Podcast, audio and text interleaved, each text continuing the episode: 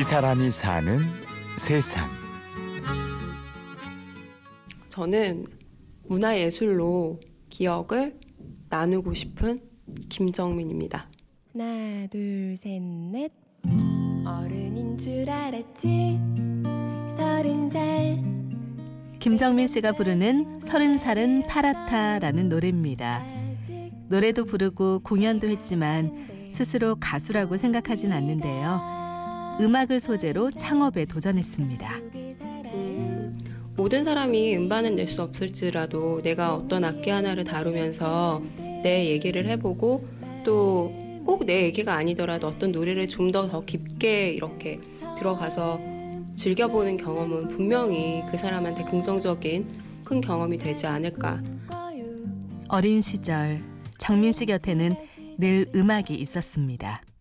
어렸을 때 엄마랑 이제 자기 전에 누워가지고 집에 악보가 있는 책이 이제 찬송가다 보니까 그 찬송가를 펼쳐가지고 나의 사랑하는 책 이런 노래를 엄마랑 같이 부르면서 그냥 그렇게 잠들고 또 다른 노래 부르면서 또 잠들고 이렇게 어렸을 적에 보냈고요. 특별한 경험을 해보고 싶어서 정민 씨는 예술고등학교에 지원했는데요. 새로운 도전을 할 때마다 부모님은 한 걸음 뒤에서 지켜보며 딸을 응원했습니다. 그러니까 아이에게 하고 싶은 것을 하게 해준다는 게 얼마나 중요한지를 부모님을 통해서 느끼는데 항상 수평적인 대화가 오갔던 집이고 엄마 아빠가 저한테 계속 뭔가 해보고 싶은 것을 하는 것을 중요하게 생각하게 해주다 보니 고등학교도 제가 원해서 예고의 연극영화과에 가서 영화 연출을 전공하게 됐던 거고 했던 그 과정과 결과물들이 오히려 저를 더 장하게 만들어줬던 것 같아요.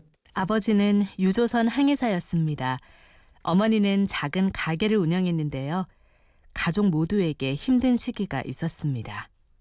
실제로 아빠가 항해사로 일을 하시면서 흔히 말하는 육지 생활에 어떻게 해야 될지 사회성이 교육이 되지 않으신 상태였어요. 근데 회복되는 시기가 꽤나 길었고 그 상태에서 엄마는 마흔이 넘고 애를 낳고 그러다 보니 돈이 들어오는 것보다 돈이 나가는 게 훨씬 많았고 심지어 수능도 밀렸었어요.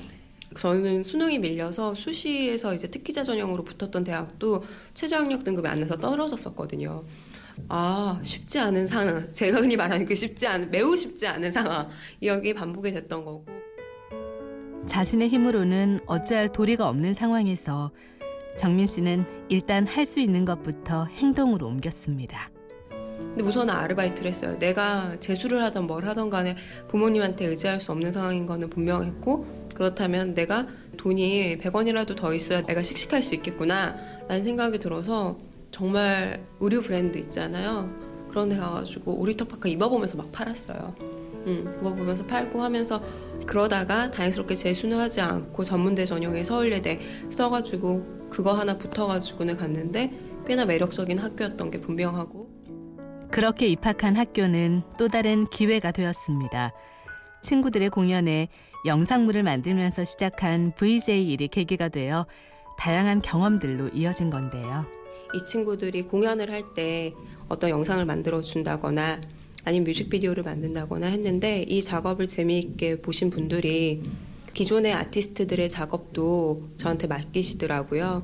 그래서 뭐 이문세 아저씨, 그다음에 뭐 심수봉 선생님, 이적, 정원영, 불독맨션 등등등등의 가수들을 네, 한 5년 정도 다양한 작업을 하면서 그렇게 뮤지션들과 함께 시간을 보내기도 했고 제가 음반을 두 장을 내기도 했고 또 그 음반 수익이 의미 있는 곳에 쓰여지길 바라면서 했던 작은 실천들이 공적인 일에서 제가 해볼 수 있게 만드는 원동력이 되기도 했어요. 20대를 지나오는 동안 정민 씨는 하고 싶은 일과 해야 하는 일 사이에서 균형을 잡는 방법에 대해서 고민했는데요. 그러다가 주변 사람들의 삶에서 힌트를 얻었습니다. 제가 학교를 다녔던 곳이 실용음악과가 상당히 유명했던 학교고 이 친구들이 정말 높은 경쟁률을 뚫고 학교에 들어와서는 정말 좋지만 그 이후의 삶은 누군가를 가르치는 일의 반복이었거든요. 자기 음악을 한다는 것도 중요하지만 그냥 레슨을 내가 해야 되는 거, 돈을 벌기 위해서 해야 되는 거라고 좀 그러면 부정적인 색깔이 섞인 상태로 사고를 하는 걸 봤고 근데 음악 시장은 하나도 그런 준비가 안 돼 있는 상태였어요. 그래서 이 교육의 커리큘럼을 조금만 더 우리가 능동적으로 움직여서 다른 사람들한테 다가간다면 그 사람들도 좋은 음악의 체험을 할 수 있지 않을까? 결국 정민 씨는 스스로 대안을 마련했습니다. 창업을 하고 첫 프로젝트로 어쿠스틱 기타 교실을 연 건데요.